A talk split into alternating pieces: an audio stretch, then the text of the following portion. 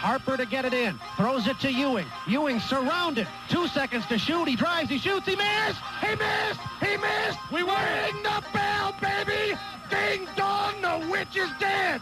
And the Pacers have won it 97 to 95. And we're going to Disney World. Η εκπομπή που επιλέξατε να ακούσετε ονομάζεται Underpod γιατί είναι το underdog, το outsider δηλαδή, των podcast.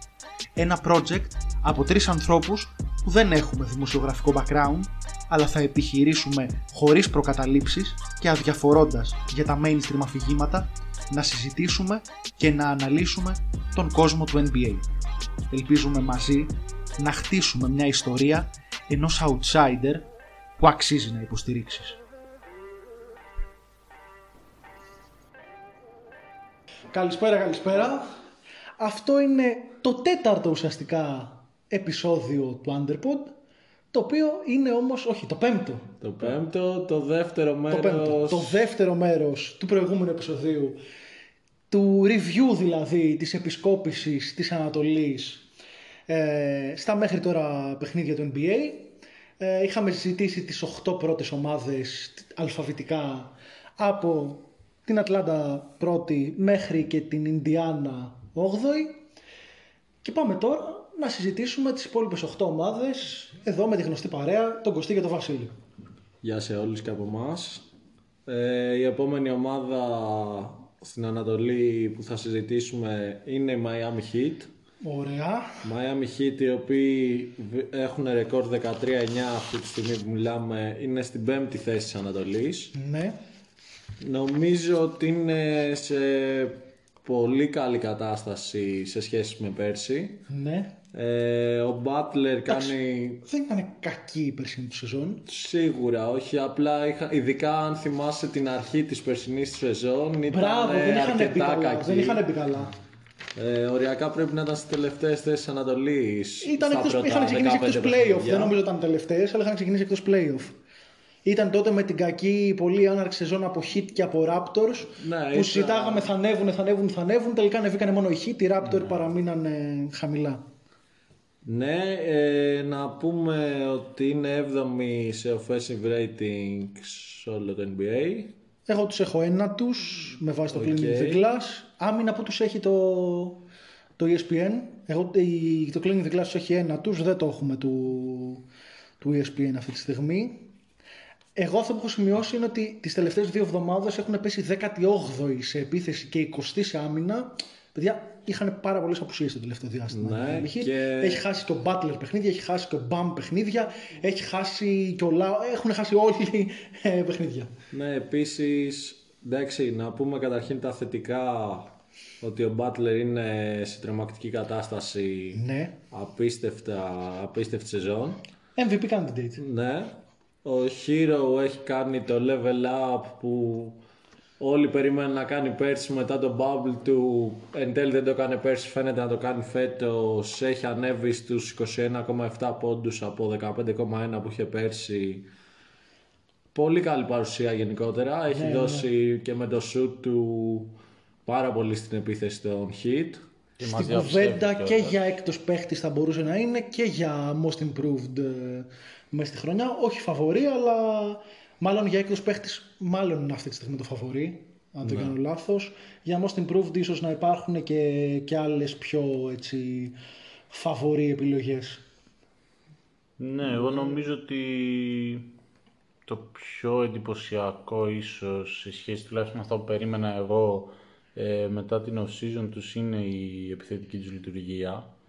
Ε, νομίζω για μένα ότι ο μεγαλύτερος παράγοντας που οδηγεί εκεί, βασικά οι δύο παράγοντες που οδηγούν εκεί πέρα είναι το ένα η παρουσία του Tyler Hero ε, που εντάξει για μένα ήταν όντως κάτι το οποίο δεν το περίμενα.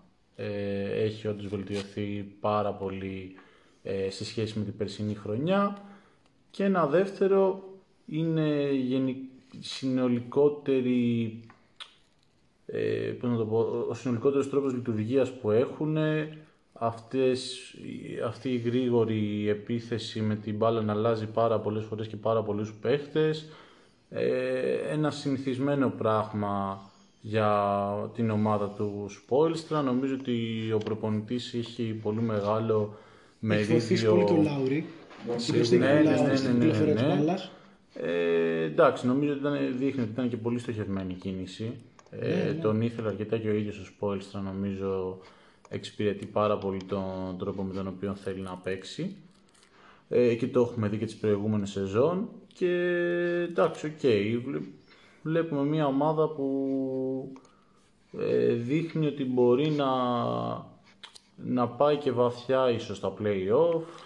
Να πούμε Να κάνω μια βέβαια διευ... Α, πες, πες, πες. ότι το άμεσο μέλλον τουλάχιστον για τους Miami Heat θα είναι λίγο πιο δύσκολο μετά τον τραυματισμό του Αντεμπάγιο ο οποίος στον αγώνα με τους Nuggets Στον αντίχειρα. ε, νομίζω τον έσπασε και θα χειρουργηθεί από ό,τι Οκ. είδα. Κάτι που σημαίνει ότι θα μείνει εκτός για τις επόμενες 4 με 6 εβδομάδες από Πάνω ό,τι από είπαμε. μήνα. Ναι. Ναι, κατά μέσο όρο, ναι, κα- κα- κάπου στο μήνα θα λείψει. Ένα, ένα μισή μήνα, ναι. Έχουν να δώσουν σημαντικά παιχνίδια σε αυτό το διάστημα. Παίζουν δύο φορές με τους Bucks, παίζουν με τους Warriors, παίζουν με τους Wizards, παίζουν με τους Sixers, Cavaliers και Bulls. Ε, Δεν, ε, και νομίζω είναι και ομάδες που έχουν καλούς ψηλούς. Θα τους δυσκολέψει η απουσία του Μπαμ. Και αντίστοιχα η Heat είναι μια ομάδα με περιορισμένη... περιορισμένες επιλογές στη θέση του center. Δηλαδή πέρα από τον Dwayne Dedmon δεν υπάρχει άλλος που στην πραγματικότητα υπάρχει ο Merjurt 7 ξέρω εγώ, ο οποίος όμως Ναι, και νομίζω έχει και παίξει με όλη η τον Garban αμυντική Stein. προσέγγιση των Miami βασίζεται στις ικανότητες του Εννοείται, Αντεμπάγιο εννοείται, εννοείται. στην άμυνα. Εντάξει, και δεν θέλουμε να υποτιμήσουμε τον Jimmy Butler ε, ως προς την αμυντική του διάσταση. Γενικά είναι μια ομάδα με πολλούς καλούς αμυντικούς και ο Λάουρι και ο PJ Tucker. Αλλά ο Αντεμπάγιο είναι η- ο, αν- η άγκορ τους. Εντάξει, έχουμε πει κιόλας ότι ε, στο μπάσκετ γενικότερα η θέση του center στην αμυντική λειτουργία μιας ομάδας είναι και Είναι ίσως κομβικότερο. ναι, ιδιαίτερα κομβική. Ε, ναι, η απουσία του, του Μπαμ θα τους, ε, θα τους δημιουργήσει θέματα. Ε, γενικά, εντάξει, είπαμε για τον Jimmy Butler. Ε, ήθελα να πω, αυτό το, το θυμήθηκα, μια διευκρίνηση. Είπε πολύ σωστά ο Βασίλης για, το, για την γρήγορη κυκλοφορία μπάλα, τους, μπάλα στην επίθεσή τους.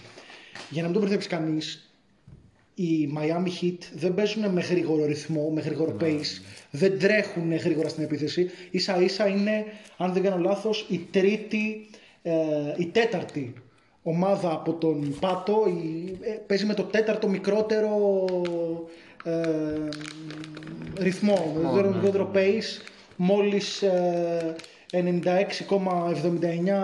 κατοχές. Ε, συζητάμε για τον τρόπο που κυκλοφορεί η μπάλα ε, και, και πώς υπάρχει υπομονή στο να βρούνε το, το, καλό, το καλό σουτ. Ε, εγώ θα πω ότι κάνει ίσως την καλύτερη του σεζόν επιθετικά ο PJ Tucker. Ναι, ε, ήθελα να το πω και αυτό. Ε, Σουτάρει 44% στον τρίποντο. Ε, το γεγονός ότι ο PJ Tucker ήταν ε, πολύ άστοχος, ιδιαίτερα από τον τρίποντο πέρσι, είχε κοστίσει στο Milwaukee. Ίσως ήταν και ένας από τους λόγους που επέλεξαν τελικά να μην τον ανανεώσουν φέτος, έτσι. Ε, ναι, ναι, ναι, ναι. Δεν ξέρω κατά πόσο. Νομίζω περισσότερο έχει να κάνει με το συμβόλαιο και με τον τρόπο που θα προτίμησαν να μοιράσουν αλλιώς τα λεφτά αυτά. Αλλά ναι, σίγουρα ήταν ένας παίκτης ο οποίος επιθετικά δεν είχε βοηθήσει στο Milwaukee. Ε, Φέτος επιθετικά είναι πολύ χρήσιμος για την επίθεση του, ε, του Miami. Ε, όπως είπατε, Tyler Hero εξαιρετικός φέτος. Ε, έχει και ε, σχεδόν το καλύτερο plus minus στην ομάδα με συν 3,8. Ε, είναι πάνω από όλους τους βασικούς του, του Miami. Είναι κάτω μόνο από τον Dwayne Dedmon, ο οποίος έχει συν 4 net rating. Ενδιαφέρον και αυτό. Ε, αυτό που θα πω είναι ότι είναι μια ομάδα που η άμυνά της δεν ξέρω κατά πόσο κάποια στιγμή μπορεί να της κοστίσει σε κάποια συνθήκη playoff κτλ. Που επενδύει περισσότερο σε αυτό, μπορεί να πει κανείς ότι μοιάζει λίγο με τους Bucks, στο να, στο να προστατεύει τη ρακέτα της με αποτέλεσμα να δέχεται αρκετά, με, με αρκετά μεγάλη συχνότητα τρίποντα. Όχι εύστοχα τρίποντα, τρίποντα. Οι οπάδες που την αντιμετωπίζουν παίρνουν πολλά τρίποντα. Ε, κατά τα άλλα είναι μια καλή ομάδα. Είναι προφανές ότι είναι μια ομάδα χτισμένη ε, για τα play-off γιατί μπορεί να εξυπηρετήσει πάρα πολλά σχήματα, ειδικά αμυντικά. Ε, θεωρώ ότι θα είναι, ρε παιδί μου, αυτό που λέμε tough motherfuckers ε, απέναντι σε κάθε αντίπαλο που μπορεί να τους πετύχει ε, στα play-off αλλά δεν θεωρώ εύκολο να είναι μέσα στο top 3 τουλάχιστον ε, της Ανατολικής Περιφέρειας στη, στη regular season ειδικά μετά το, τον τραυματισμό του BAM που σε συνδυασμό με ένα δύσκολο πρόγραμμα μπορεί να τους χειροτερέψει αρκετά το, το ρεκόρ για ένα διάστημα. Ναι, και είναι και σε τι κατάσταση θα γυρίσει, γιατί νομίζω είναι τραυματισμός στο χέρι που σούταρε κιόλας. Στον ναι, εντάξει, δεν ξέρω, δεν με αγχώνει πολύ να σου πω την αλήθεια. Περισσότερο οι τραυματισμοί σε ώμο, καρπό mm. και τέτοια έρχονται να επηρεάσουν το σουτ παρά τώρα να έχει σπάσει στο ένα δάχτυλο. Ε, και δεν, δεν σε επηρεάζει καθολικά τώρα. Α σπάσει ένα αντιχειρά σου. Νομίζω μια χαρά θα γυρίσει ο Μπαμ. Ναι, ναι μόνο άμα βάλεις λίγο το κομμάτι ότι όχι μόνο τραυματίζεται, αλλά χάνει και ένα κομμάτι, πώς να το πω ρε παιδί μου, ότι σε εκείνη την περίοδο δεν θα σταρ κιόλας, δηλαδή δεν θα είναι... Ναι, ναι, οκ. Οκέι. Ε, ωραία. Και να περάσουμε στους περσινούς πρωταθλητές. Oh, Milwaukee Bucks λοιπόν, καλησπέρα, με ρεκόρ 14-8 στην τέταρτη θέση της Ανατολής. Ναι, αλλά... Να πούμε ότι είχαν κάποια στιγμή το ρεκόρ της ήταν 6-8 και στα τελευταία 8 μάτς έχουν κάνει 8 σερινίκες. 7-0 τις τελευταίες δύο εβδομάδες. Ναι, με ένα διάστημα που κάναν κάποιες ήττες να πούμε ότι είχαν αρκετές απουσίες. Αρκετές ε, και κομβικότατες. Ναι, ο Holiday έχει χάσει 6 μάτς, ο Middleton έχει χάσει 8 ο Πόρτις έχει χάσει 5 μάτς σε συνδυασμό με ότι ο Λόπεζ έχει παίξει μόλις ένα μάτς στη σεζόν. Μερικά είχε... λεπτά στην πραγματικότητα. Ναι. Δηλαδή δεν... Είχε αφήσει τη ρακέτα το Γιάννη μόνο του να παλεύει. Ε, ένας Γιάννης ο οποίος είναι τρομερός και φέτος είναι τρίτος σε estimated plus minus στη λίγκα μόνο πίσω από το Jokic και τον Κάρι οκέι. με συν 7,7 Εντάξει, το 67% στις βολές παραμένει αν και είχε δείξει μια βελτίωση στη μηχανική του. Ε, εντάξει. Τι να κάνουμε. Ε, εντάξει, νομίζω ότι αυτό που είχαμε πει και σε προηγούμενο podcast μετά και την εκκίνηση που είχαν κάνει που είχαν νικήσει τους Nets νομίζω γράφαμε μετά από εκείνο το match ότι δείχνουν ότι δεν θα πάνε με ένα low management στη regular season ναι, ναι. Έχουν γεμίσει και το roster τους και αυτό φαίνεται όταν είναι πλήρης. Με του τραυματισμού που είχαν δεν μπορούσαν ναι. να κάνουν και load management, δηλαδή ήταν λίγο περιορισμένες επιλογές. Το κούμπο παίζει αυτή τη στιγμή τα 33 λεπτά το μάτι δεν είναι τόσο ψηλό. Okay, δεν, δεν αγγίζει το 36 που παίζει ο Durant, αλλά και πάλι. Ναι, και νομίζω ότι παρά τι ήττε τι οποίες κάνανε, ε, με τα αστεράκια που βάλαμε και για την πορεία των Brooklyn Nets, νομίζω ότι το φαβορεί για την πρώτη θέση της Ανατολικής Περιφέρειας θα το δίναμε στο Milwaukee. Συμφωνώ και εγώ ερχόμουν να πω αυτό ακριβώς ότι παρά αυτή τη στιγμή την πρωτιά του, του Brooklyn ε, η εσωτερική βελτίωση που περιμένω από το Milwaukee με τους παίχτες που λείπαν να επιστρέφουν ο Brooklyn η αλήθεια είναι δεν έχω εικόνα από το επιστρέφει. Ναι. Συνέχεια περιμένουμε ότι θα είναι πάρα πολύ κομβικό να επιστρέψει σύντομα και σε καλή κατάσταση. Από την άλλη πιστεύω ότι μπορούν να αντέξουν και χωρίς αυτόν και να, και να αρχίσουν να ανεβαίνουν σιγά σιγά στα rankings. Ε, δεν είπαμε αυτή τη στιγμή με βάση το Cleaning the Glass είναι η δέκατη επίθεση ε, και η 8η άμυνα της Λίγκας αλλά τις τελευταίες δύο εβδομάδες έχουν ανέβει είναι η τρίτη επίθεση και η καλύτερη άμυνα στη Λίγκα με αυτό το 7-0 ναι, σερί που έχουν κάνει. Το Λόπες δεν έχει βγει χρονοδιάγραμμα για το πότε θα επιστρέψει και δεν okay. ξέρω αν θα επιστρέψει σύντομα. Πήρανε τον DeMarcus Cousins, να το πούμε και αυτό ότι ναι. είναι μια προστίκη Κάπως στη ρέγγλα ίσω βοηθήσει λίγο, τον καλύπτει ο Γιάννης αμυντικά. Mm. Επιθετικά ίσως τους δώσει κάτι. Ο Cousins πέρσι στους Clippers δεν ήταν. Ναι, ναι. Ήταν και συγκλονιστικά άστοχος. Δηλαδή Ναι, δεν, αυτό. δεν την έβαζα για την μπάλα στο καλάθι. Πείστε πολύ καλύτερα τα αμυντικά αυτά. Όχι, όχι, όχι. Δεν... Ναι, δύσκολα Πολύ πράγματα. βαρύς. Πολύ βαρύς. Ε, ο Γιάννης είναι τρομερός. Ναι. Και αυτός στην κουβέντα για MVP.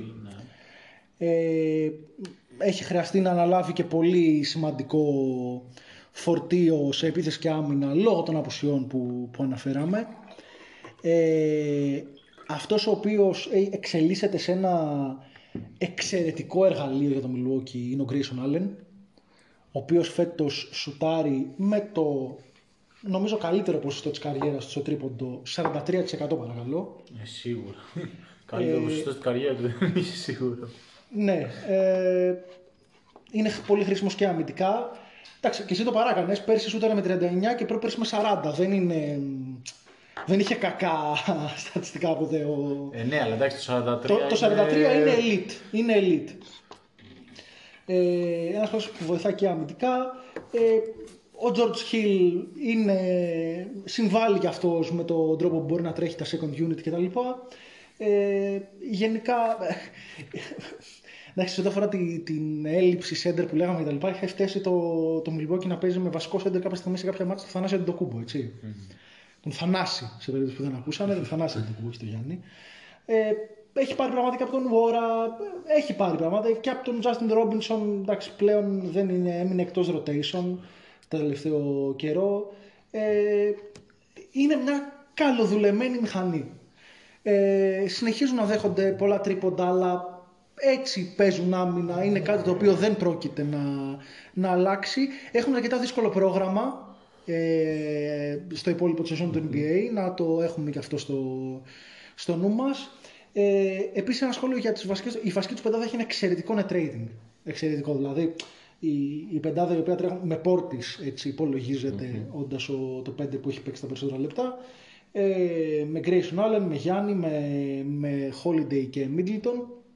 Αν δεν κάνω λάθος έχει κάτι του στυλ συν 20, συν 24 net rating. Είναι μια πραγματικά πολύ λειτουργική πεντάδα.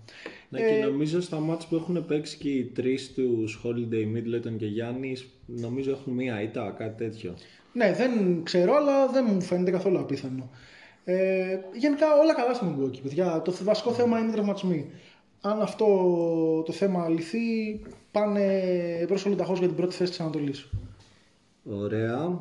Και νομίζω μπορούμε να περάσουμε στην αγαπημένη ομάδα του Θοδωρή, τους New York Knicks. Αλλά δεν έχω κανένα πρόβλημα με τους New York Knicks. έχω και φίλους New York Knicks. ε, στη Νέα Υόρκη δεν έχω φίλους, μόνο γνωστούς. ναι, οι οποίοι βρίσκονται στο 11-10, είναι δέκατοι στην Ανατολή. Εντάξει, δεν ξέρω αν περιμέναμε να επαναλάβουν την περσινή του σεζόν. Έχουν καλύτερο ρόστερ σε σχέση με πέρσι. Ο, Μάλλον, ναι. όπως είχαμε πει τουλάχιστον και στο podcast που κάναμε στην pre-season Ναι. με Κέμπα, Φουρνιέ. Τους είχε κανείς τους off-season winners. Δεν, δεν θυμάμαι. Μάλλον μας περνούσαν λίγο αδιάφοροι, Μάλλον αλλά κανείς, μάλλον ναι. κανείς. Μπορεί να τους είχαμε συζητήσει λίγο ότι εντάξει, κάνανε κάποιες κινήσεις οι οποίες έχουν ενδιαφέρον. Ναι, ε, να πούμε ότι ο Ράντλ είναι αρκετά χειρότερος από πέρσι. Ε, Στο... κακός, είναι κακός. Ναι, είναι κακός. Είναι Στο estimated plus minus είναι στο 0, ενώ πέρσι ήταν στο συν 3,2. Το efficient του έχει μειωθεί στο 47% από 52 που ήταν πέρσι και βάζει 19,4 πόντους ενώ πέρσι έβαζε 24,1. Μιλάμε Έχει για πέσει μια αρκετά ο- μεγάλη πτώση. εντάξει, το βασικό επίσης είναι ο τρόπος που σουτάρεις. Δηλαδή, ε, από το 41% τρίποντο έχει πέσει το 32% και από το 42% mid-range παρακαλώ, που ήταν καλ- ένα πολύ καλό σε σχέση με τα shoot, την ποιότητα των shoot που έπαιρνε, έχει πέσει το 35%. Για μένα υπάρχουν όλα τα στοιχεία, εννοώ δηλαδή ότι ο συνδυασμός της φετινής σεζόν που κάνει με όλες τις προηγούμενες, τις προηγούμενες εκτός της περσινής για να μπορέσεις να πεις και να μην σε πούνε τρελό ότι ο Τζούλιος Ράντλ η περσινή του σεζόν ήταν one season wonder. Είναι κάτι το οποίο δεν μπορεί να επαναληφθεί γιατί μιλάμε για ένα παίχτη που δεν έχει το ταλέντο για να κάνει με σταθερότητα αυτά που έκανε πέρσι. Δεν είναι τόσο καλός ούτε. Τι να κάνουμε. Δεν ξέρω αν είμαι σκληρός. Ε, αλλά δεν είναι ένας παίχτης που όλη η καριέρα του προδιέγραφε μια σεζόν σαν την περσινή και η φετινή σεζόν του με, κατά κάποιον τρόπο το, το αποδεικνύει. Γενικά ε, οι New York έχουν ένα αρκετά, αρκετά προβληματική επίθεση. Ε, να σας πω και, και νούμερο συγκεκριμένα αυτή τη στιγμή η Νέα Υόρκη είναι η δέκατη τρίτη επίθεση και η 16η άμυνα, αλλά τις τελευταίες δύο εβδομάδες έχουν πέσει 17η στην επίθεση, όχι, συγγνώμη, 21η στην επίθεση και 12η στην άμυνα. Ε, αυτό το 21η στην επίθεση νομίζω αντικατοπτρίζει πολύ καλύτερα της σεζόν τους μέχρι στιγμής από το 13 που είναι το, το συνολικό των παιχνιδιών τους. Ε, η αρχική τους πεντάδα όχι απλά δεν δουλεύει, είναι καταστροφική Δηλαδή η πεντάδα στην οποία είχαν μέχρι τώρα. Θα πούμε ότι έγινε μια σημαντική αλλαγή σε αυτό. Αλλά η πεντάδα η βασική τους μέχρι τώρα ήταν ο Κέμπα Walker, ο Ιβαν Φουρνιέ, ο RJ Barrett, ο Julius Randle και ο Ρόμπινσον. Ωραία. Η συγκεκριμένη πεντάδα έχει μείον 15,7 net rating. Το να έχει αρχική σου πεντάδα μείον 15,7 net rating είναι ε, συγκλονιστικά κακό. Η δεύτερη επόμενη που είναι και μια πολύ καλή πεντάδα έχει συν 28 και είναι η δεύτερη περισσότερο χρησιμοποιημένη, με μεγάλη διαφορά όμως. Δηλαδή, η, η πρώτη τους πεντάδα που σας είπα έχουν παίξει μαζί παίχτες αυτοί 287 λεπτά. Η δεύτερη πεντάδα πιο χρησιμοποιημένη έχει παίξει 89 λεπτά. Είναι μεγάλη διαφορά. Είναι η πεντάδα η οποία αποτελείται από τον Rose, από τον Quickly, από τον Berks, από τον Toppin και από τον Gibson. Μιλάμε για όλο το, το second unit τους. Ούτε ένας βασικός. Η καλύτερη πεντάδα και η δεύτερη πιο χρησιμοποιημένη της Νέας Υόρκης δεν έχει ούτε έναν πενταβάτο. Είναι, είναι πάρα πολύ περίεργο ναι. το συγκεκριμένο στατιστικό.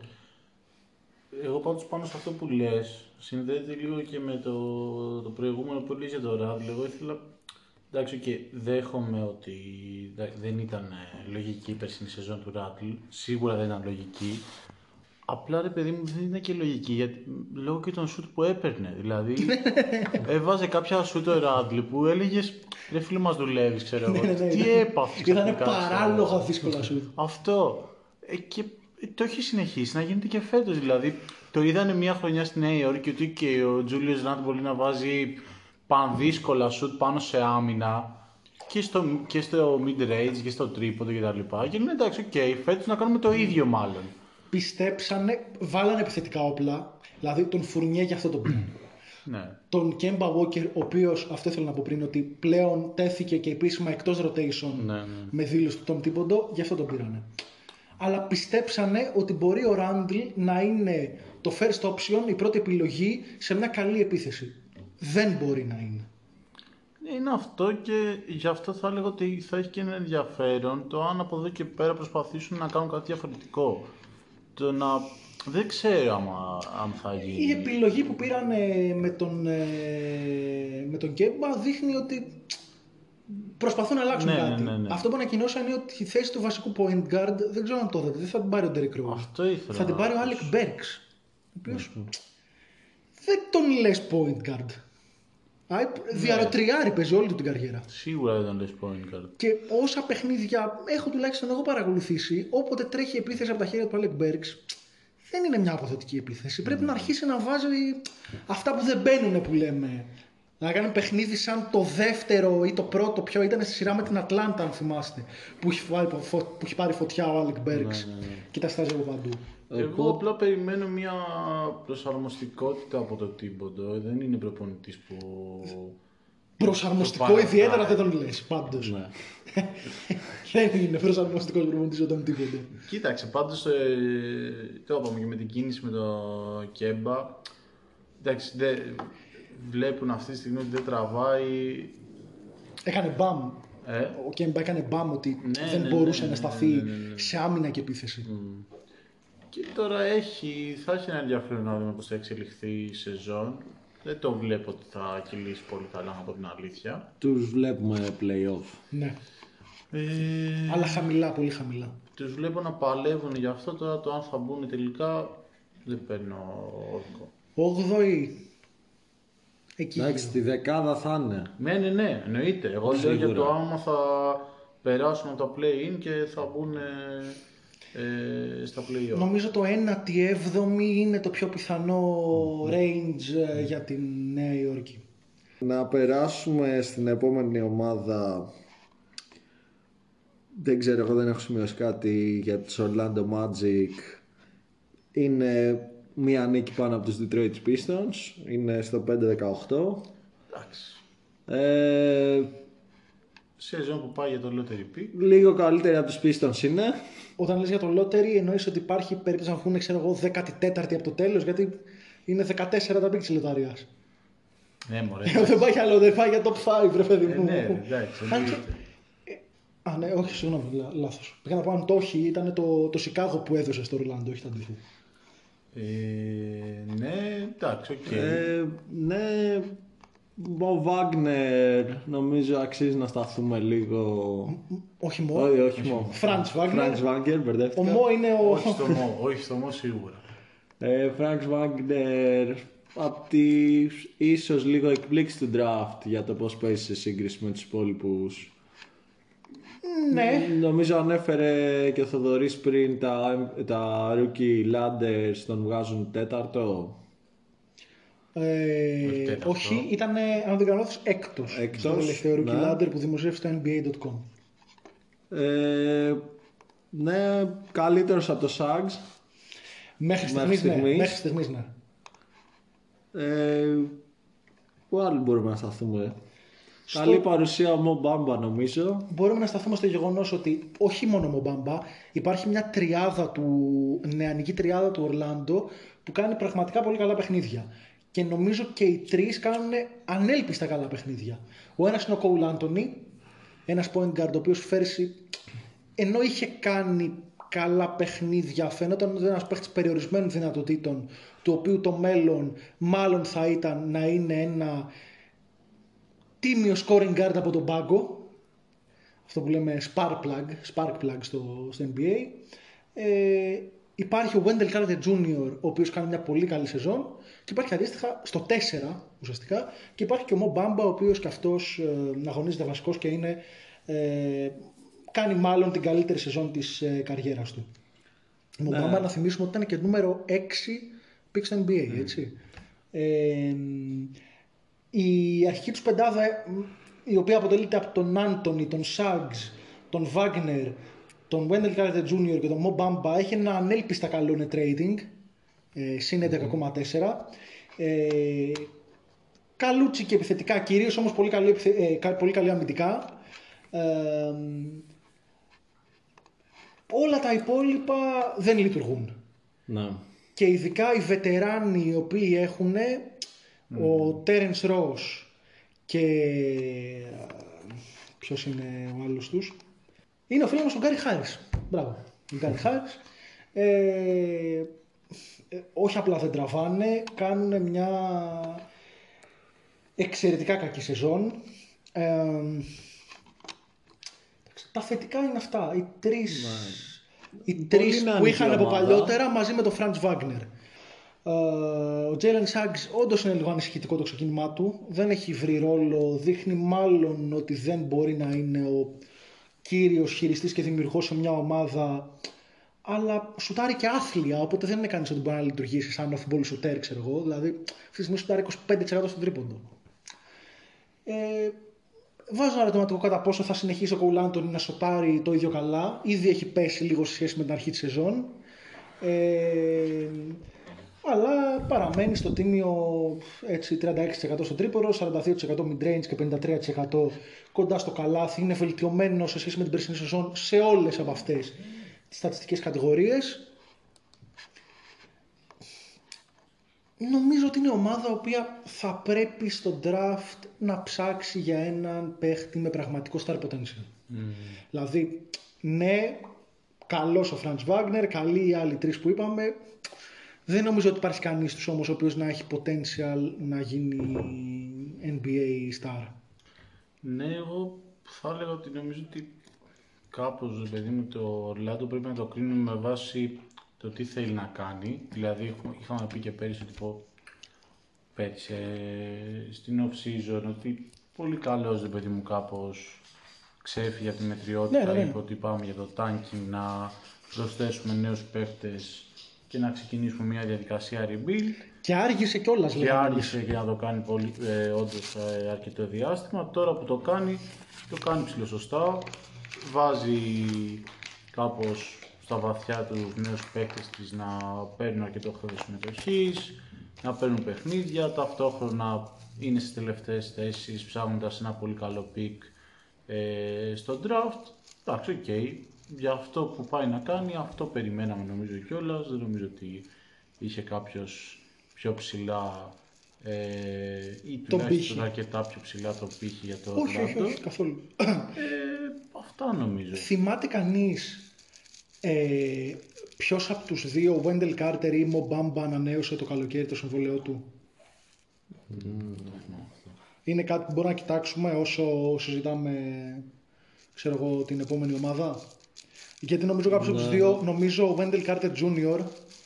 υπέγραψε extension της τάξης των 10 με 12 εκατομμυρίων το χρόνο κάτι το οποίο με βάση τη φετινή του απόδοση ε, φαντάζει ένα αρκετά συμφέρον και καλό ε, καλή επέκταση συμβολαίου για το Ορλάντο. Δηλαδή να τον έχει δεμένο τα υπόλοιπα τέσσερα χρόνια σε ένα Ναι, τέτοιο. Του Μο Μπάμπα, ο Μο Μπάμπα είναι στην τελευταία σεζόν του συμβολαίου του φέτος. χωρίς να έχει ανανεώσει. Χωρίς να έχει ανανεώσει. Οκ. Παίρνει 7,5 εκατομμύρια. Ναι. Ο, ο Γουέντελ Κάρτερ Jr. φέτος θα λάβει 6,9 εκατομμύρια. Από και του χρόνου, από του χρόνου είναι- θα από ισχύσει το του extension. χρόνου θα παίρνει 14 14, οκ. απλά με μειωμένες αποδοχές τα επόμενα χρόνια. Μάλιστα. Για τέσσερα χρόνια. Για 4, ναι, μέχρι το 25-26.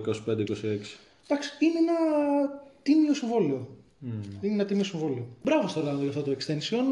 Ε, από τη στιγμή που σου βγαίνει ο Wendell, να το πω απλά, έχουν και το περιθώριο να χάσουν, να αφήσουν το Mo Bamba να φύγει σε περίπτωση που κάποια ομάδα με cap space του χρόνου αποφασίσει να του κάνει ένα πιο υψηλό ε, συμβόλαιο από αυτό που είναι διατεθειμένο να πληρώσει το Orlando.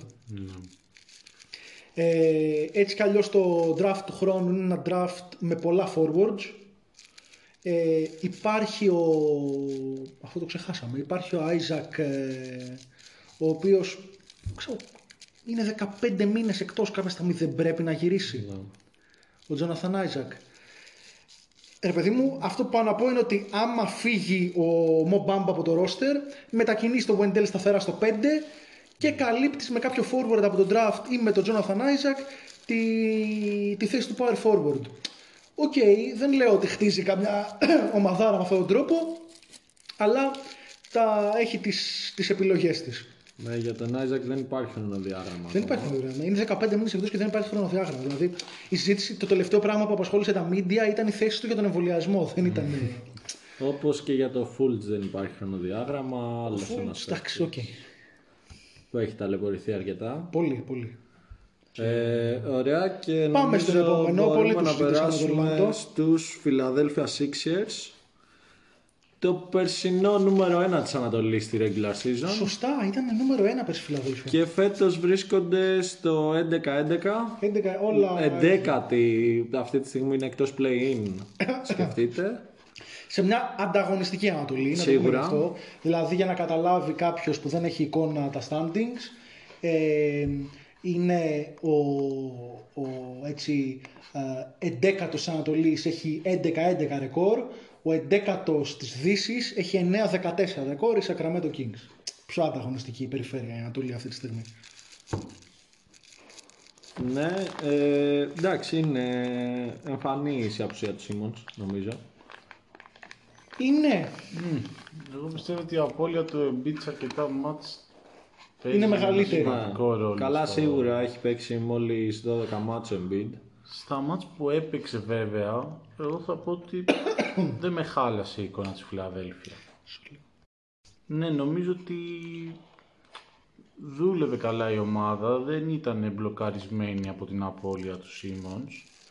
Και εντάξει, νομίζω ότι σε περίπτωση που καταφέρει η Φιλαδέλφια να πετύχει και κάποιο καλό trade με τον Σίμονς, ε, αν γίνει αυτό κιόλα, γιατί τότε υπάρχουν. ε, Δεν διαφαίνεται κάτι αυτή τη αυτή στιγμή. τη Το στιγμή άμεσο στο μέλλον. άμεσο μέλλον όχι. Πιστεύω όμως ότι εντάξει, μέχρι και τα play-off μάλλον κάτι θα έχει γίνει.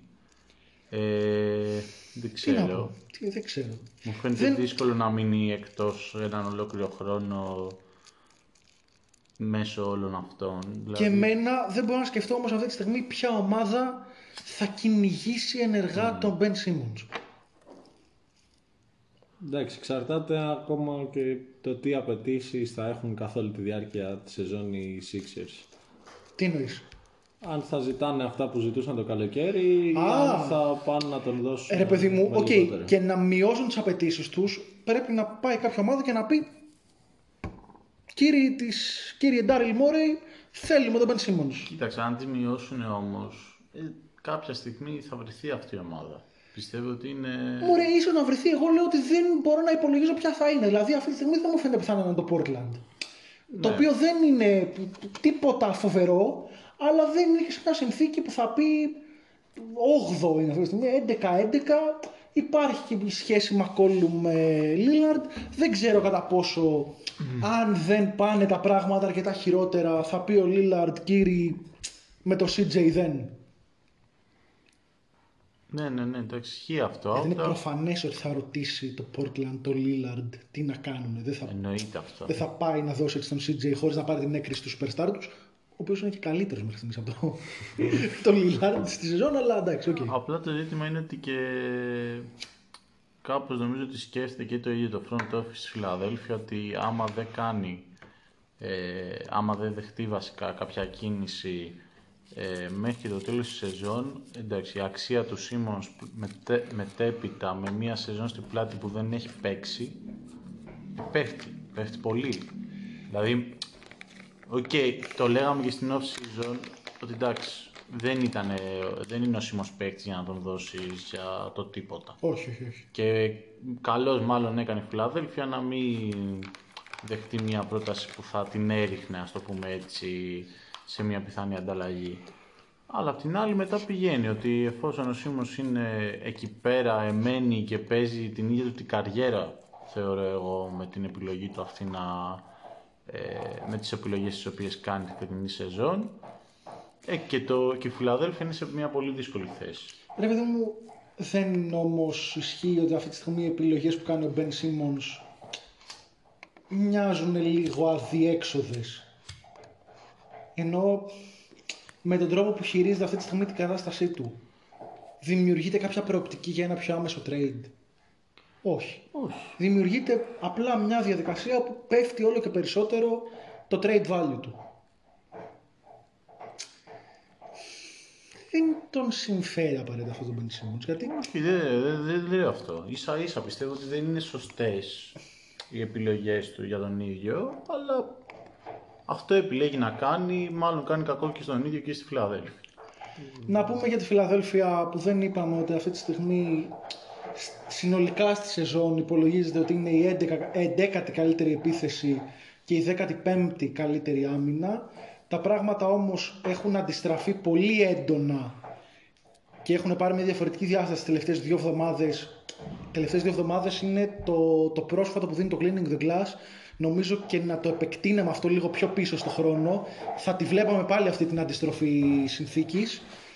Η αντιστροφή συνθήκης που σου λέει ότι αυτή τη στιγμή τις τελευταίες δύο εβδομάδες η Φιλαδέλφια είναι η 25η επίθεση στη Λίγκα και η 7η άμυνα.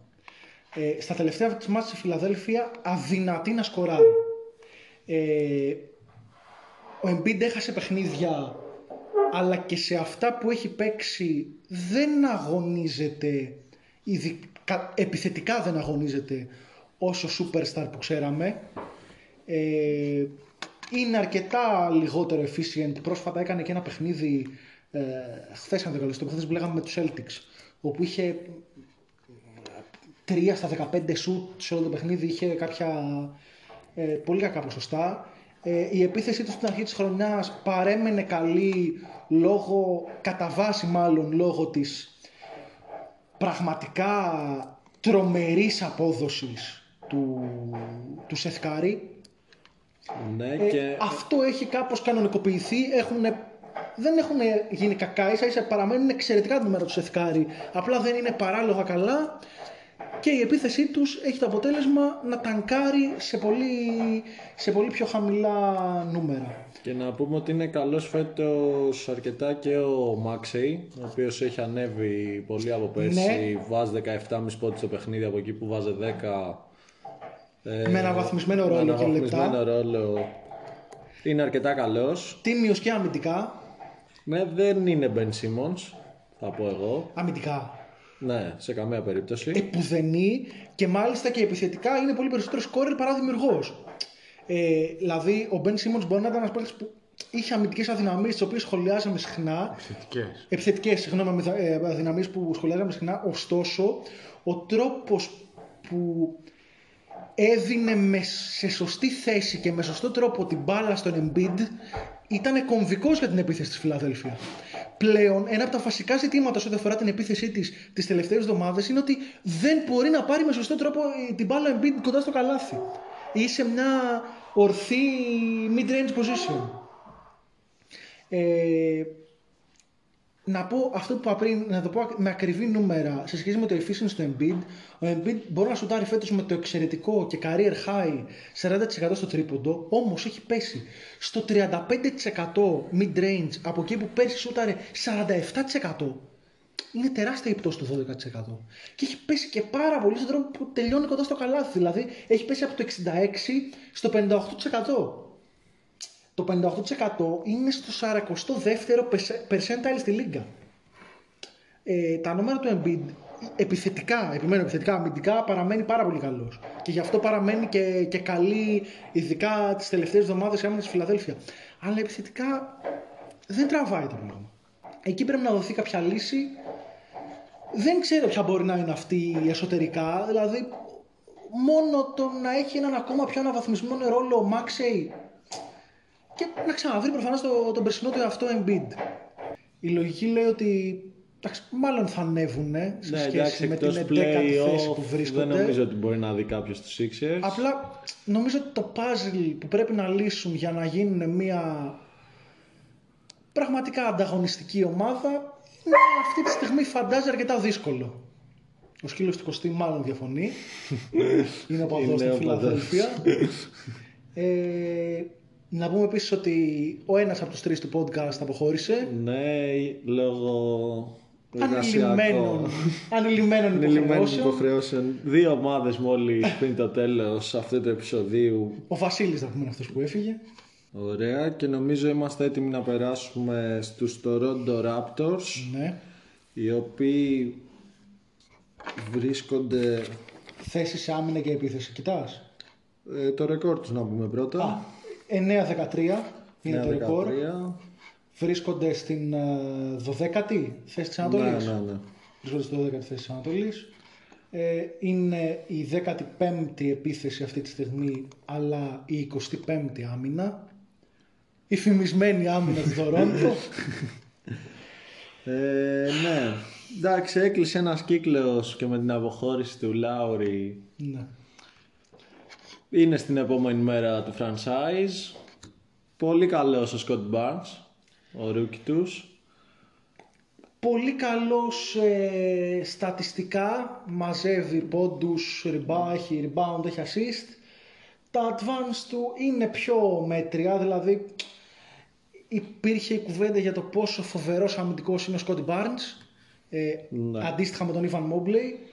Ο Scott Barnes είναι στο μείον 1,3 defensive PPM, εκεί Ναι. που ο Ivan Εντάξει. Mobley σπάει τα ρεκόρ στο συν 3,5. Απλά είναι και κάτι που δεν είναι περίεργο για ένα rookie. Όχι, επηρεάζεται και από την Αυτό που κάνει ο συνολική- Mobley είναι περίεργο για ένα rookie. Συμφωνώ, συμφωνώ, απλά δεν έχει και την εικόνα αυτή τη στιγμή ενός υπεραμυντικού Ναι. με τον τρόπο που περιμένανε πριν το draft και με τον τρόπο που, που είναι ο Ιβαν Μόμπλεϊ. Αντίθετα όμως, ξεπερνάει σίγουρα τις προσδοκίες σε ό,τι αφορά την επίθεση. Που θεωρείται ένας παίχτης πολύ περιορισμένο δυνατοτήτων επιθετικά και βλέπει ένας παίχτης που μπορεί να πάει και μέχρι το καλάθι, μπορεί να βάλει και κάποια mid-range. Είναι ένας παίχτης που έχει ένα πακέτο το οποίο τον κάνει τουλάχιστον passable και στην επίθεση. Ναι, να πούμε ότι ο Πασκάλ Σιάκα έχει λείψει αρκετά παιχνίδια πάλι. Επέστρεψε Έχει παίξει πρόσφατα. μόνο 11. Και παίζει κατά βάση σέντερ. Ναι. Ο, επίσης ο Γκόραν Ντράγκητς δεν έχει παίξει, έχει παίξει μόλις 5 μάτς. Και πριν από μια-δυο μέρες βγήκε ανακοίνωση από τον οργανισμό ότι του δίνουν άδεια για προσωπικούς λόγους, ότι σέβονται κάποια προσωπικά προβλήματα που έχει και θα είναι εκτός ομάδας για το επόμενο διάστημα, το οποίο δεν διευκρινίζουν πόσο μεγάλο θα είναι. Ναι, και να σταθούμε και στην πολύ κακή παρουσία φέτος νομίζω του Chris Boucher που πέρσι είχε κάποια στιγμή ήταν και candidate για most improved player.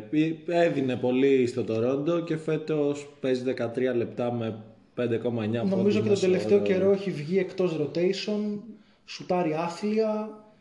Ο βασικός λόγος που κρατώνταν πέρσι μες στο rotation ήταν ότι ήταν ε, ένα λειτουργικό stretch 4 ή stretch 5. Με το να σουτάρει 20% στο τρίποντο δεν μπορεί να είναι στο rotation μιας ομάδας αξιοπρεπής ομάδας. Ε, Θα είναι μια μέτρια ομάδα φέτος. Οι Θεωρώ ότι θα Raptors, είναι- κακοί λες εσύ. χειρότερη από μέτρια.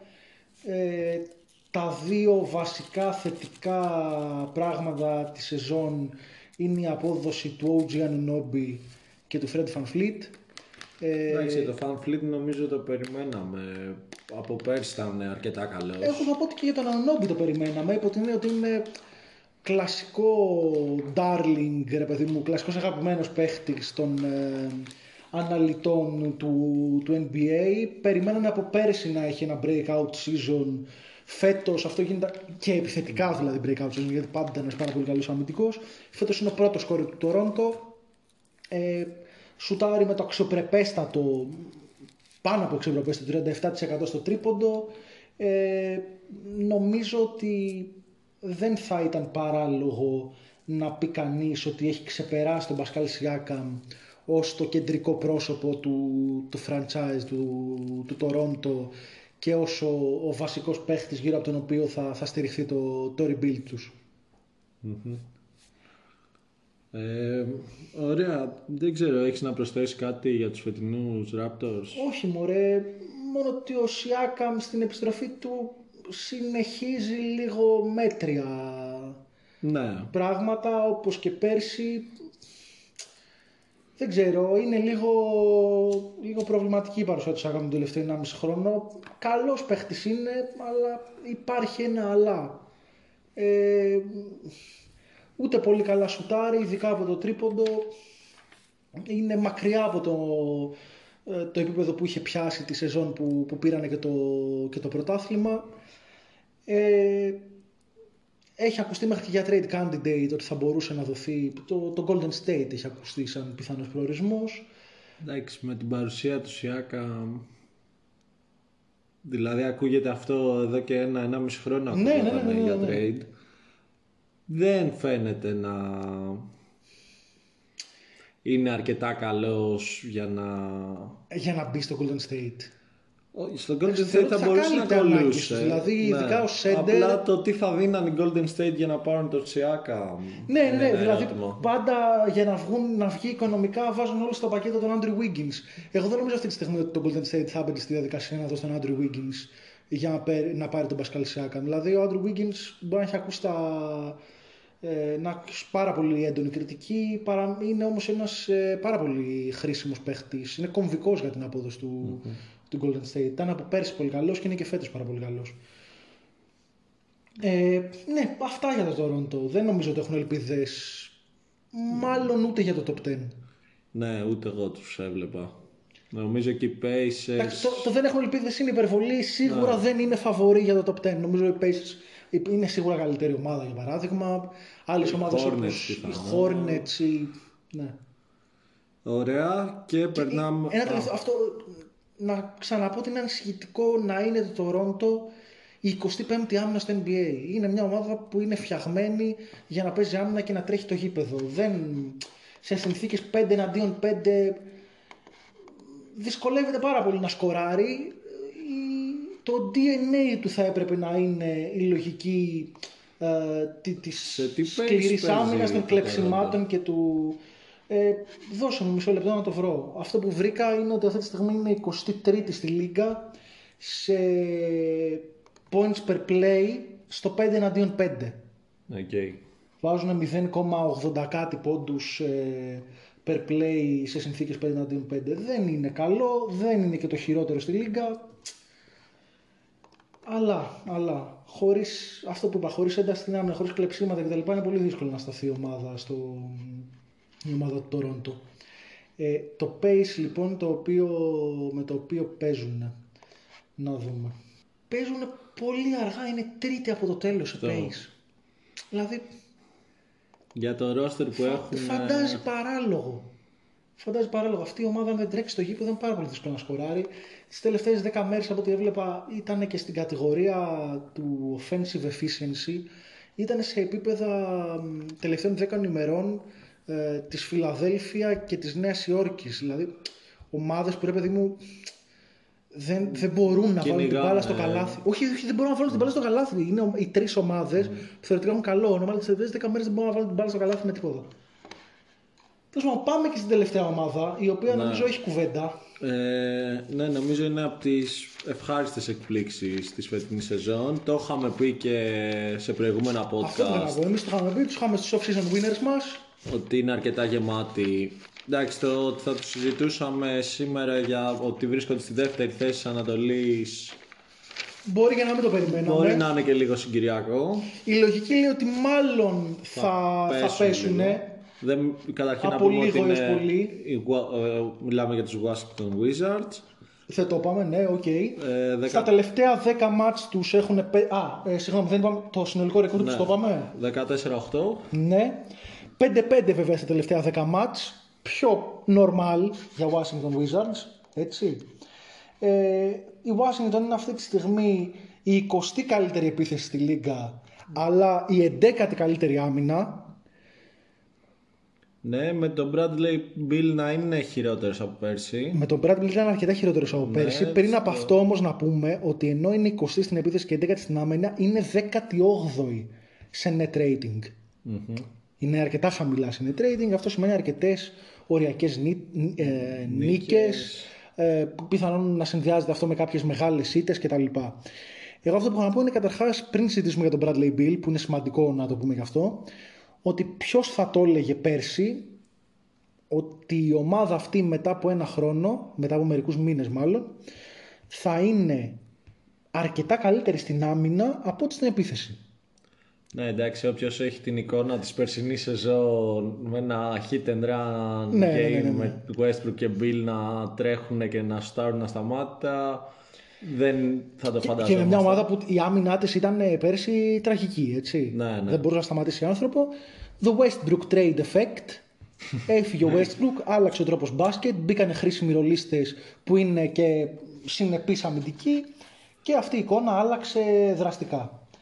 Ε, Θες να συζητήσουμε για τον Bradley Bill ή να πω κάποια στατιστικά έτσι, ομαδικά τα οποία έχουν Ε, αρκετά πες τα ενδιαφέρον; ομαδικά και μετά μπορούμε να περάσουμε σε επιμέρους παίχτες. Ωραία. Λοιπόν, ε, καταρχάς κάποια ενδιαφέρον πράγματα σε σχέση με τις πεντάδες τους. Τις πεντάδες που έχουν χρησιμοποιήσει. Η βασική τους πεντάδα, ε, η οποία αποτελείται από τον Dinwiddie, τον ε, Bill, ε, τον Caldwell Pope, τον Kuzma ε, και τον Gafford, αν δεν κάνω λάθος, έχει αρνητικό net rating, μείον 8,3. Άμα σε αυτή την πεντάδα αντικαταστήσεις απλά τον Γκάφορντ από τον Χάρελ, ανεβαίνει στο ικανοποιητικό συν 5,5. Κάτι που, που δείχνει και την πραγματικά τρομερή συμβολή του, του Χάρελ στους, φετικούς, στους φετινούς Wizards. Ένας Χάρελ ο οποίος θυμίζει τη- την εικόνα που μας είχε δείξει στους Clippers και είναι πολύ καλύτερος από ό,τι ήταν στην περσινή regular season με τους Lakers. Ε, Ο Χάρελ τελειώνει, τελειώνει εκπληκτικά κάτω από το καλάθι, είναι 75% Να στο 93ο πούμε βέβαια percentile. Ότι παίζει περισσότερο από τον Γκάρφορντ. Ναι, ναι, ναι, ναι, ναι. Παρόλο Απλά που- ξεκινάει τυπικά στην αρχική πεντάδα, ξεκινάει ο Γκάφορντ και ο Χάρελ έρχεται από τον πάγκο. Ε, αντίστοιχα νομίζω και στους Clippers όταν συνεπήρχε με τον Ζούμπατς, πιθανότητα έπαιζε περισσότερα λεπτά από τον Ζούμπατς ο Χάρελ, Ναι, αλλά ναι, ναι. βασικός πενταδάτος ήταν ο Ζούμπατς. Ε, η καλύτερη πεντάδα τους που έχει παίξει αρκετά λεπτά μαζί είναι αυτή με Dinwiddie στο Νάσο, Holiday στο 2, Kispert στο 3, Αυδίγια στο 4 και Χάρελ στο 5. Τι λείπει από αυτή την πεντάδα, ο Bradley Bill. Ναι. Μια πεντάδα που είναι αυτή τη στιγμή ε, Να πούμε σε αυτό το σημείο λίγο για τον Bradley Bill ότι Ναι. στο estimate plus minus έχει πέσει στο συν 1,4 ενώ πέρυσι ήταν στο συν 4 και Ακριβώς. το efficient του έχει μειωθεί κάτω από το 50% είναι στο 48 ενώ πέρυσι ήταν στο 53 σουτάρει πάρα πολύ άσχημα, σουτάρει 27% τρίποντο. Ε, η πεντάδα που είπα πριν, αυτό που πήγα να πω είναι ότι έχει ένα, ε- είναι η θετικότερη πεντάδα των, ε, των Wizards γιατί νικάει μέσω της άμυνάς της, έχει 94, 94 defensive rating, πάρα πολύ καλό νούμερο. Ο Κούσμα είναι ένας πολύ χρήσιμος παίχτης στους φετινούς Wizards. Νομίζω επιτέλους βρήκε το ρόλο του Ναι. σε μια ομάδα δεν θα γίνει all star Όχι, όχι. Δεν ξέρω τι ήθελε ο ίδιος για τον εαυτό του ε, στην καριέρα του, αλλά νομίζω ότι πάντα έδειχνε ότι μπορεί να γίνει ένας πολύ χρήσιμος ρολίστας. Το LA δεν ήταν και το καλύτερο περιβάλλον για να βρει αυτό το ρόλο. Όχι, σίγουρα. Και ο κόσμος είναι ένας πρόσωπο πραγματικά αυτό που λέμε, ρε παιδί μου, πολύ σύνθετος. Δηλαδή, μα προσφέρει σε διαφορετικούς τομείς του παιχνιδιού. Μπορεί να προσφέρει στην επίθεση είτε με δημιουργία είτε με σκορ. Μπορεί να ε, βοηθήσει στην άμυνα γιατί έχει βελτιωθεί από πέρσι, έχει πιο γρήγορα πόδια, έχει δυναμώσει κτλ. Ε, νομίζω στους Wizards βρίσκει έναν μ, τίμιο, τίμιο ρόλο και το ίδιο κάνει και ο Caldwell Pope, ο οποίος εντάξει, το ξέραμε από τους Lakers, τους περσινούς και τους προπέρσινους ότι είναι ένας καλός παίχτης ρόλου. Ε, σουτάρει και καλά από το τρίποντο ο Caldwell Pope, σουτάρει- σουτάρει 39%, παίζει τίμη άμυνα. Ε, είναι κομμάτι, ρε παιδί μου, μιας, ε, μιας λειτουργικής έτσι, ομάδας. Να πούμε επίσης ότι οι Wizards πάνε αρκετά συχνά στο καλάθι, 8η σε συχνότητα στο NBA, σε shots at the rim και τέταρτη σε ευστοχία, τελειώνουν δηλαδή και αρκετά καλά τις φάσεις κατά από το καλάθι, κάτι το οποίο είναι ε, ενδεικτικό της πολύ καλής επιθετικής σεζόν, κυρίως του Χάρελ, Όπως πάμε, τελειώνει πολύ καλά κάτω από τη ρακέτα. Πολύ καλά κάτω από τη ρακέτα τελειώνει και ο, και ο Γκάφορντ. Δηλαδή, ο ένας είναι στο 75, ο Γκάφορντ είναι στο 73%. Ε, δεν τους μπαίνουν καθόλου τα τρίποντα. Είναι 27η στο NBA σε ευστοχία, 20, ε, 32,3%. Ε, έχουν παίχτες που σουτάρουν το, το τρίποντο. Νομίζω αυτό είναι ένα νούμερο το οποίο θα ανέβει. Δηλαδή, ο Bill δεν νομίζω να συνεχίσει να σουτάρει 27% τρίποντο. Ναι, εντάξει, είναι υπερβολικό. Η λογική λέει ότι θα ανέβει. Ε, νομίζω αυτός που επίσης είναι χαμηλά φέτος και το επιβεβαιώνω, ναι, είναι ο Davis Bertans. Ένας παίχτης ο οποίος, ρε παιδί μου, το, το, το calling card του ήταν το τρίποντο στην πραγματικότητα. Φέτος σουτάρει με το τραγικό 26% στο τρίποντο. Ναι, έχει και μόλις 5,5 πόντους ανά 16 λεπτά. Ναι, συμμετοχής. έχει παίξει λίγο να πούμε και νομίζω είχε και τραυματισμό και από εκεί και ύστερα έχει Ναι, χάσει και χάσει πολύ ρόλο στο rotation 10 όμως. παιχνίδια έχει χάσει σίγουρα. Έχει χάσει και τέτοια παιχνίδια, αλλά έχει μειωθεί και ο ρόλος του στο rotation. Ο Κόρεϊ Κίσπερτ μπήκε ως rookie, ο οποίος θα, παίζει- θα, θα ήταν ένας εξαιρετικός ε, σουτέρ. ε, Σουτάρει 21% στο τρίποντο, είναι και αυτός πάρα πολύ κακός. Ε, ρε παιδί μου, κάποιος από τους τρεις η λογική τα λέει βάλει. ότι θα προσεγγίσει τον, ε, τον ιστορικό μέσο όρο του. Αυτό το οποίο λέγαμε πριν να το επαναλάβουμε γιατί έχει όντως ενδιαφέρον και το λέγαμε, το έκανα σε μια σύγκριση με, τους- με τον Brooklyn, είναι πρώτη ε, σε effective field goal percentage του αντιπάλου, δηλαδή οι αντίπαλοι τους είναι πάρα πολύ άστοχοι, είναι, αντιμετωπίζουν τους πιο άστοχους αντιπάλους στο NBA, αλλά ταυτόχρονα οι αντίπαλοι τους έχουν και το χειρότερο ε, opponents ε, location field goal percentage. Δηλαδή εξωθούν τους, ε, τους αντιπάλους τους να παίρνουν θεωρητικά κακής ποιότητας shoot. Να έχουν οι αντίπαλοι τους ένα κακό shot profile. Ε, κάτι το οποίο για μένα κάνει ρε παιδί μου την, την αμυντική τους επίδοση πιο ε, κοντά στην πραγματικότητα και λιγότερο επηρεα- επηρεασμένη από την τύχη σε σχέση με αυτή του, του Brooklyn. Δηλαδή, μπορεί να, μην μείνουν, να παραμείνουν οι 11η άμυνα, μπορεί να πέσει αυτό το στατιστικό. Θα παραμείνουν όμως, η λογική λέει μια above average ε, άμυνα. Ε, επιτρέπουν λίγο penetration μέχρι το καλάθι. Δέχονται με τη μικρότερη συχνότητα τρίποντα. Επιμένω, όχι που να μπαίνουν, με το πόσα τρίποντα συνολικά σουτάρουν οι αντίπαλοι τους. Αυτό είναι κάτι το οποίο μπορεί να αλλάξει. Δεν εξηγείται εύκολα μπασκετικά το γεγονός ότι δεν σουτάρουν πολλά τρίποντα οι αντίπαλοι των, ε, ε, των Wizards. Ε, πολύ mid-range παίρνουν οι αντίπαλοι τους. Mm-hmm. Ε, όπως είπα, αυτό μπορεί να αλλάξει, μπορεί να δημιουργήσει, να ρίξει τα αμυντικά τους ε, νούμερα και το αμυντικό τους efficiency. Σίγουρα όμως οι Wizards είναι μια καλή ομάδα. Νομίζω θα κλειδώσουν θέση στο top 8 ναι, πιθανότατα και εγώ κάπου εκεί τους έβλεπα. Ε, Από έκτη μέχρι όγδοη... Ναι. Ε, δηλαδή αυτή τη στιγμή που μιλάμε τους εμπιστεύομαι περισσότερο από τους New York Knicks, για να φέρω ένα παράδειγμα.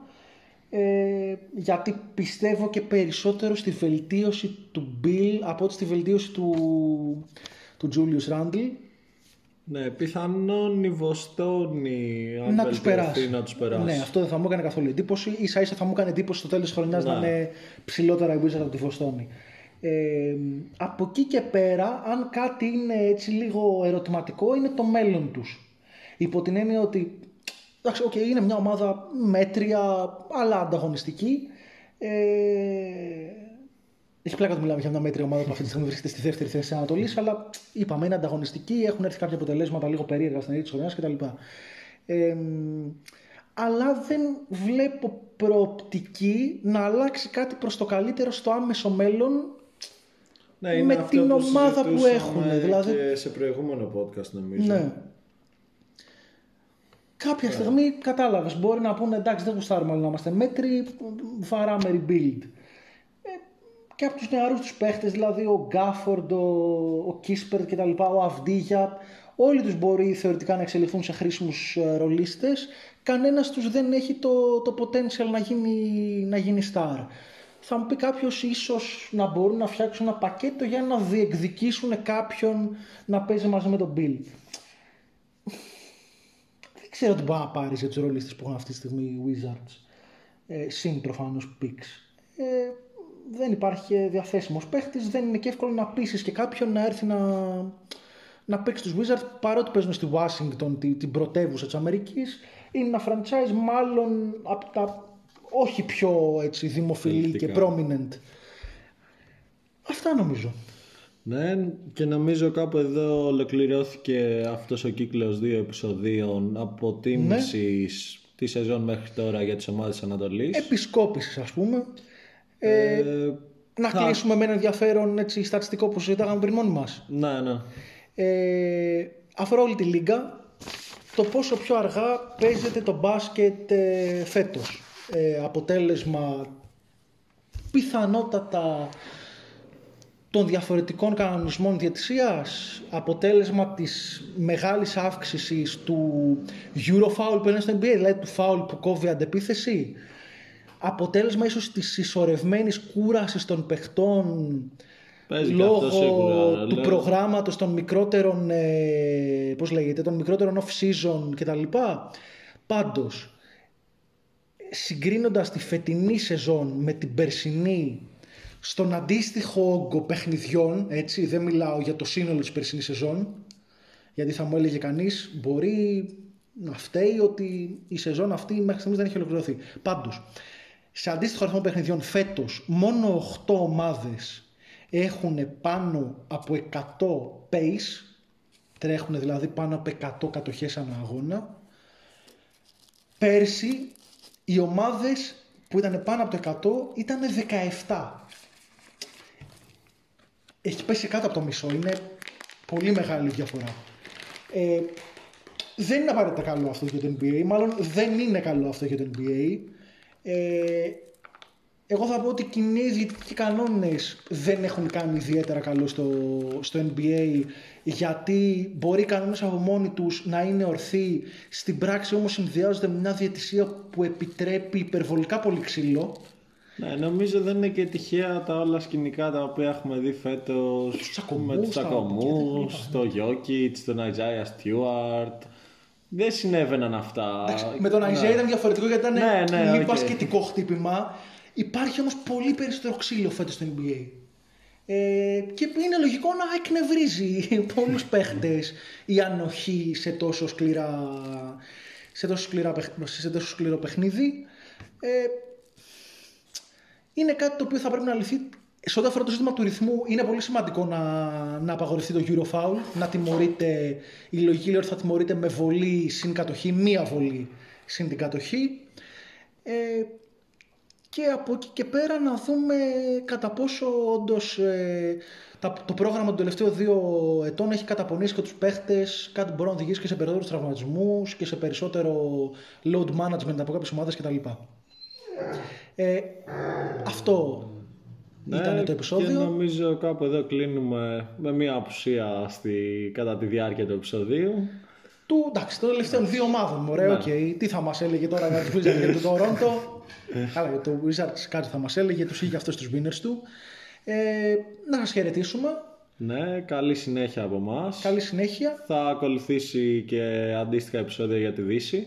Αυτό ακριβώς. Ε, λογικά και αυτό θα είναι του πάρτερ. Έτσι, θα έχει δύο, δύο μέρη καθώς είναι μάλλον δύσκολο να βγάλουμε και όλες τις ομάδες της Δύσης μέσα σε μία, μία μισή ώρα.